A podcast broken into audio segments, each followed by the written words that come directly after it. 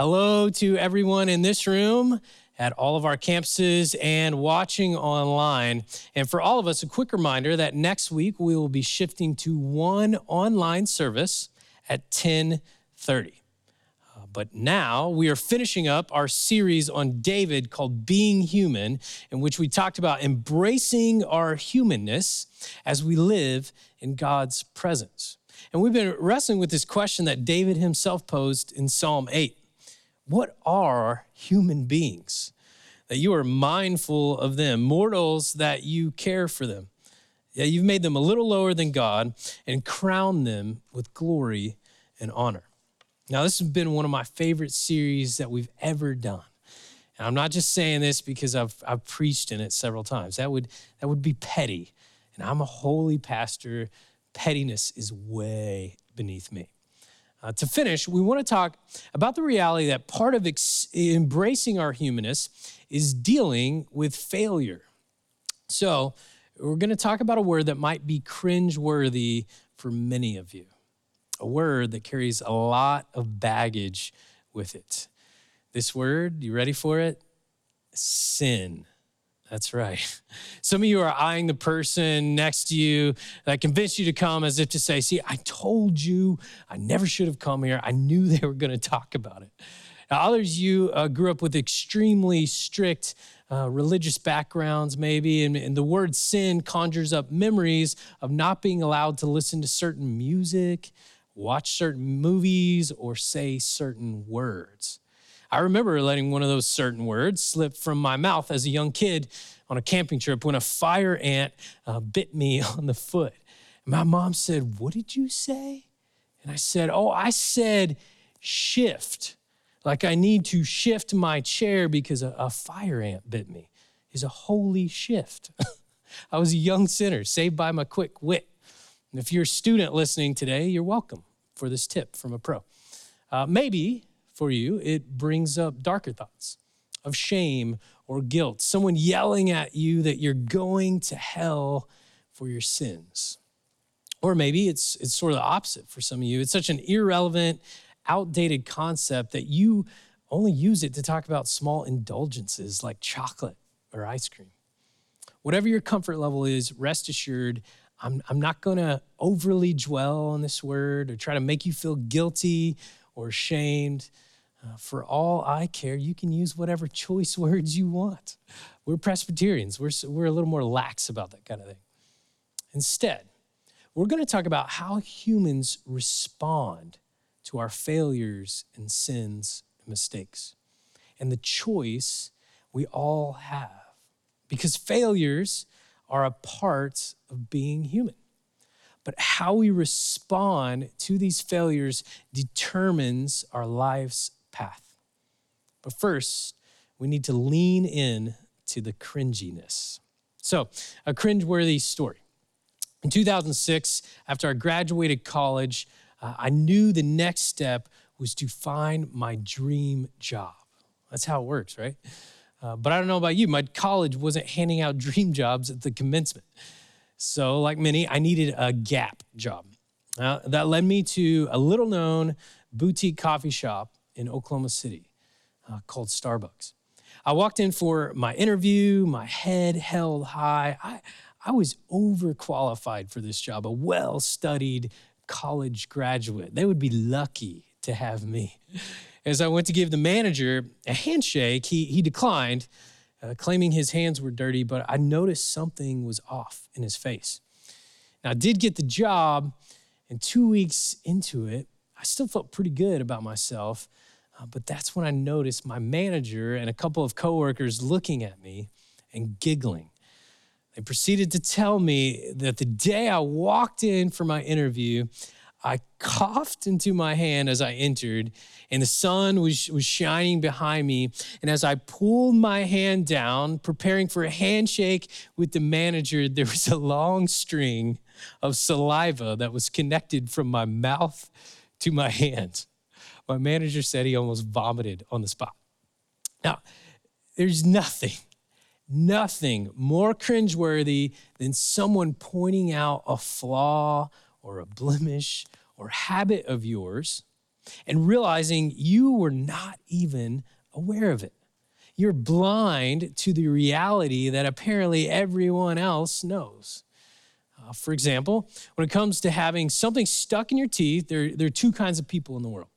The first wants someone else to point it out, but the other would rather the rest of us pretend it doesn't exist because they would rather be ignorant than embarrassed. Uh, so, as a way to practice, why don't you just turn to the person next to you in the room or at your house right now and just point out a flaw that you see on their face? don't do that. Uh, of course, it, it happens in, in bigger ways too, right? Maybe someone pointed out a bad habit that you have or a, the way that you treat your kids or spouse. Maybe you've discovered a, a pattern that is hurtful to others uh, or ways that you withdraw or an addiction that you didn't even realize was an addiction. here's the deal in those cringe worthy moments, we all have a choice. The choice leads to a path. We can choose to be defensive or deny.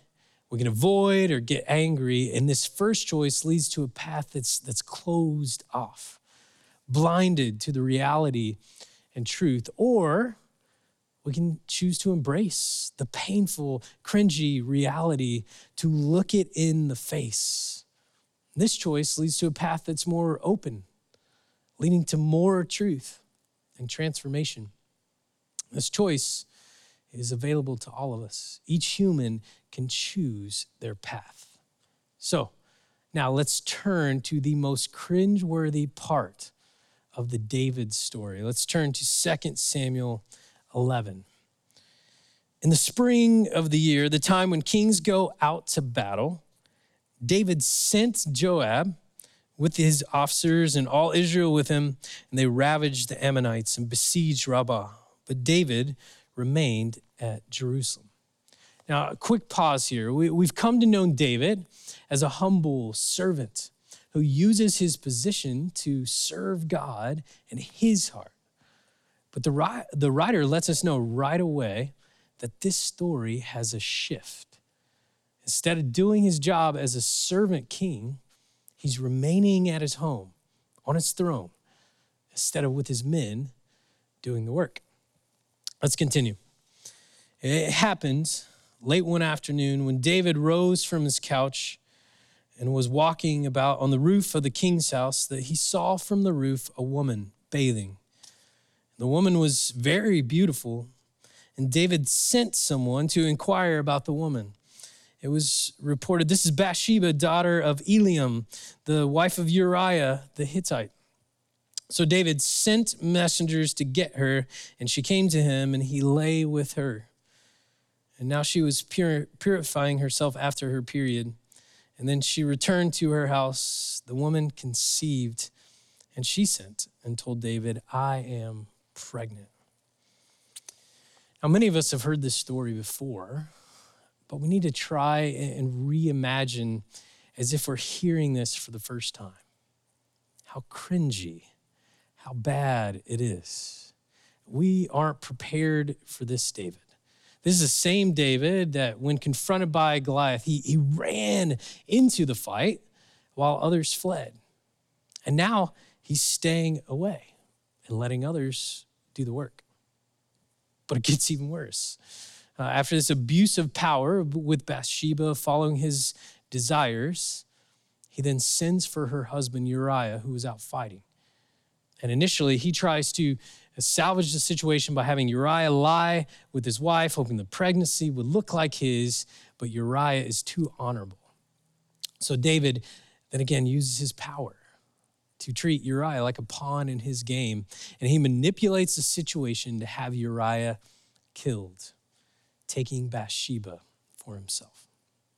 Now, let's break down this story for a minute. The, the first thing we need to do is this we need to call this what it is. This was not an affair or a meeting based on consensual feelings. This was sexual abuse. This was a powerful king refusing to see the imago Dei in this daughter of God. And instead of seeing, uh, instead, he, he saw something he wanted and desired. He used his powers to abuse this woman and pleasure himself.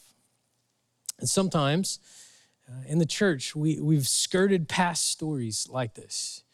Everyone makes mistakes, which, yes, is true, but this was not Bathsheba's mistake. This was abuse. I want to take a quick pause and, and say to you that I, I'm sorry. I'm sorry to any of you listening who have been hurt by the church. The very institution that was built on loving and protecting the vulnerable has many times opted to protect priests and pastors and politicians who hold the power instead of those who have been abused or manipulated. I'm sorry. Again, when confronted with the cringeworthy truth, we have the choice to avoid, deny, or be defensive, or we can choose to be open. And the church has often chosen the first path. Now, the second thing to point out in this story is that David has begun to embrace his own power instead of God's. If you have a Bible with you or if you're on your screen, uh, either right now or maybe later in the week, look through chapter 11 and highlight every time you see the word sent, send, or set in regard to David. Now, in my version, I have it highlighted 10 times. Now, why is this important? Well, who has the power to send people to do their bidding? A king, right? He sits on his throne, sending others to do what he wishes. I don't have that power. Uh, what would happen if I tried this at home with my wife? What if I sit on my La-Z-Boy throne and I send her off to bring me some barbecue and drinks? We already know the result of this experiment. Uh, she will then be sending me to the couch to sleep for the night. This happens with power we forget that other people, regardless of ethnicity, socioeconomic status, position, or intelligence, are humans just like us. But David is blind to all of this. He's unaware of this reality. In this moment, he doesn't think he's an abuser or a murderer, he's a lover, or maybe a strong leader forced to make hard decisions. That's the thing, right? Most of us don't plan our failures on purpose. We're blinded to the reality. There's a cognitive bias called fundamental attribution error. Now, this is what happens uh, when someone cuts us off in traffic. What do we think about them? Uh, immediately, we assign them a label of a bad person, a bad driver, or they are selfish, they're probably addicted to their phone, they must be a Dodgers fan. We assume the worst of them. We tell a story about how bad they are. But what happens when I cut someone off in traffic? Well, I'm, I'm just late for an important meeting. Uh, my boss is just a really tough boss. Uh, I have an emergency. I'm a good person. I just, I just made a mistake. See, I tell uh, a story that blames the situation uh, or others. I assume the best of myself. It's not really my fault. And this is what David does, but it's what we do too. We see others' failures for what they are, but we deny our own. Often, what it takes is someone to help us wake up to the truth, someone or something to jolt us awake, opening our eyes. So now, the prophet and priest Nathan enters the story. And as we read this introduction, notice the word again, the word sent. But the thing that David had done displeased the Lord, and the Lord sent Nathan to David. Now, what a brilliant turn here.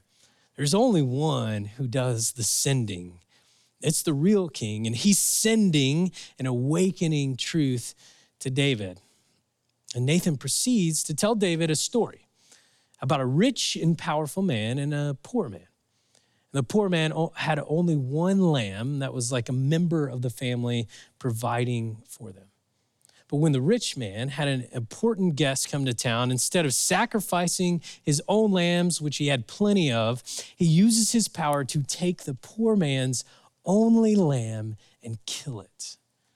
And when David hears this story, he is outraged. He sees the truth with clear, unbiased awareness. This is a sin. The powerful can't abuse the powerless like this. And this is what we do as humans. We see the sins of others and we get outraged about those people, those progressives, those conservatives, those leaders, those kinds of people. And we miss the truth about us. But Nathan brilliantly turns the story and he says these powerful words to David You are the man. You are the man. You are the woman. I am the man. It's you. It's me. I can't imagine how much this made David cringe and shudder. The outrage about those evil people suddenly turned inward. The truth and reality of what he has done confronting him. And in this moment, my friends, in this moment, he has a choice, just like each of us. He can choose to get angry. He can go all Game of Thrones on Nathan and get rid of him. He can choose to deny it. It didn't happen like she's saying. He can choose to get defensive. You don't understand how hard this job is. I deserve this. He can choose to avoid, ignore it. This is the closed path. This path would lead to new levels of abuse and evil, or he can choose the other path, the open path. He can be open to this new cringy reality. This open path can lead to repentance, transforming into more awareness and grace and light. So, here's David's response and choice.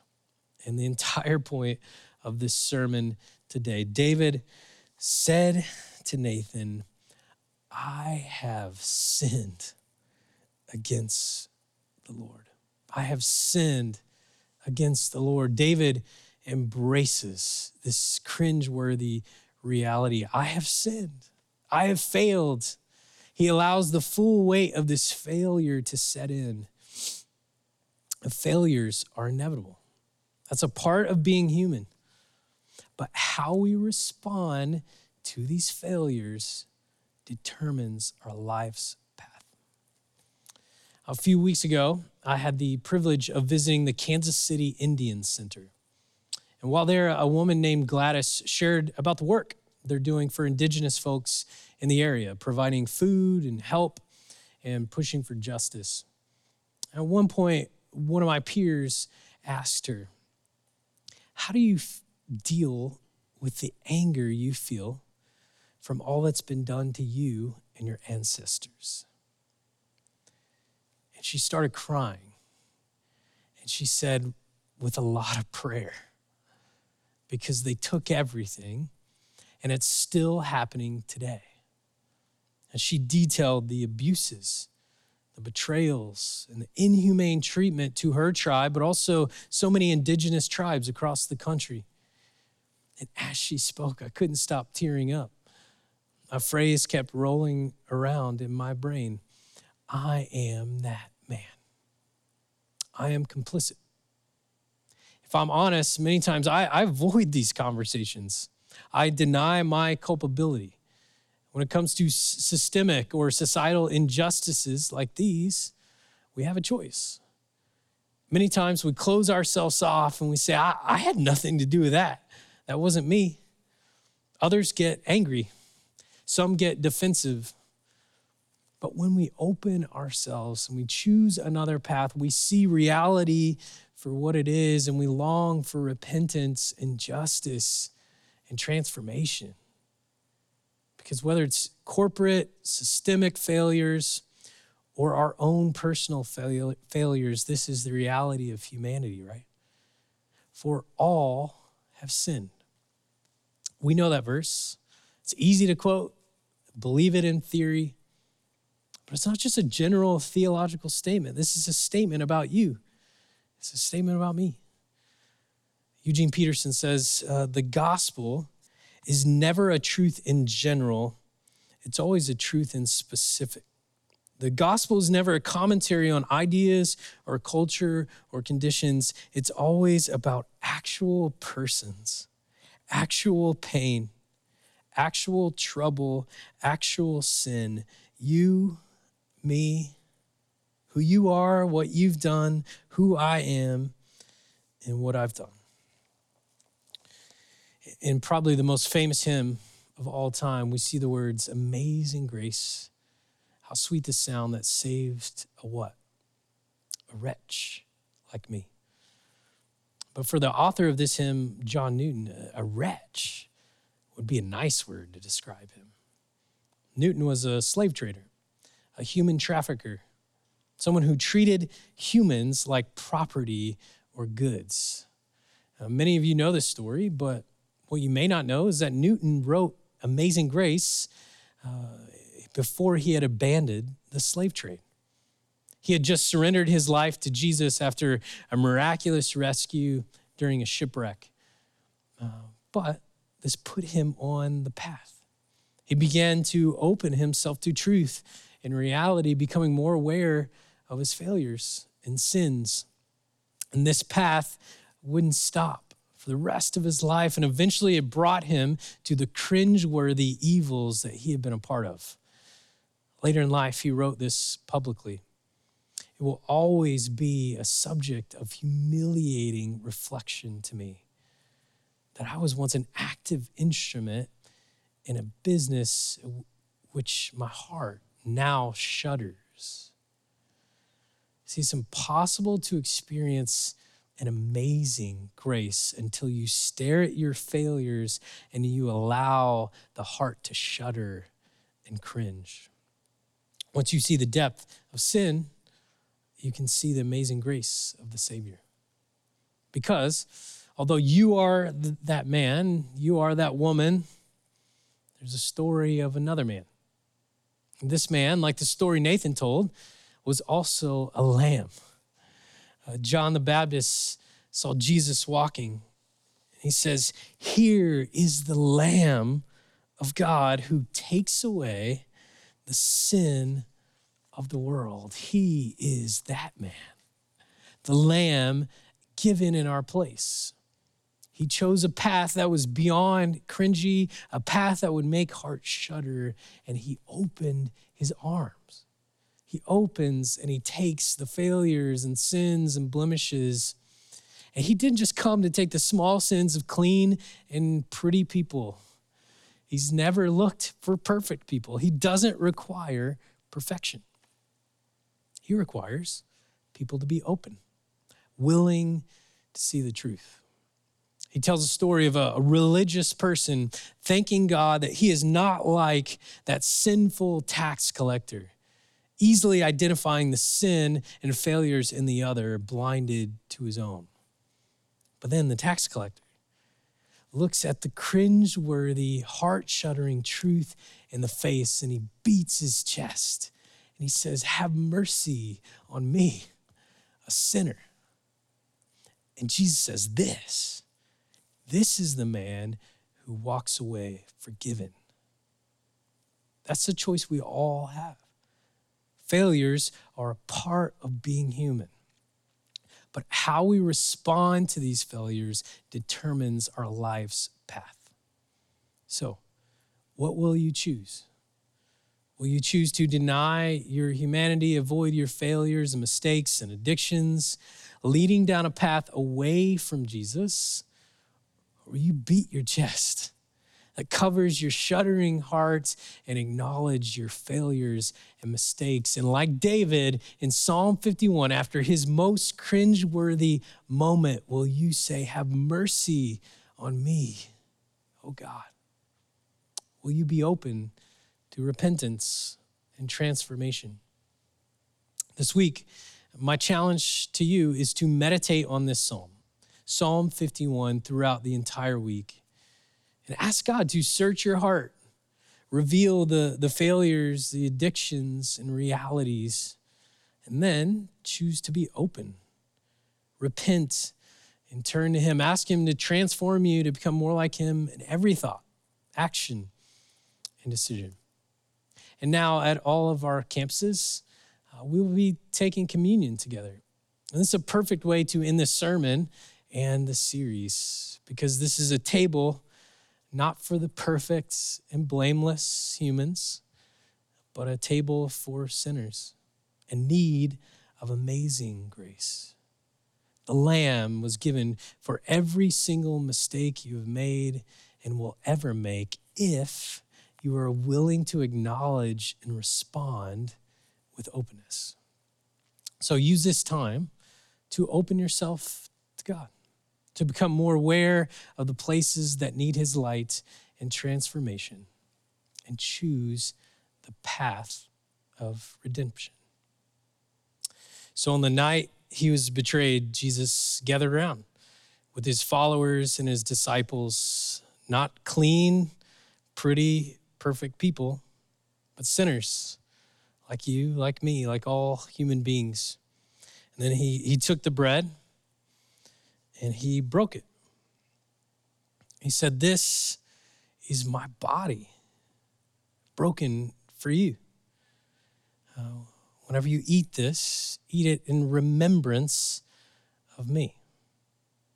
So, wherever you're watching this from, take your cracker, take your bread, and as you eat this, remember what Jesus has done for you the Lamb who takes away the sins of the world.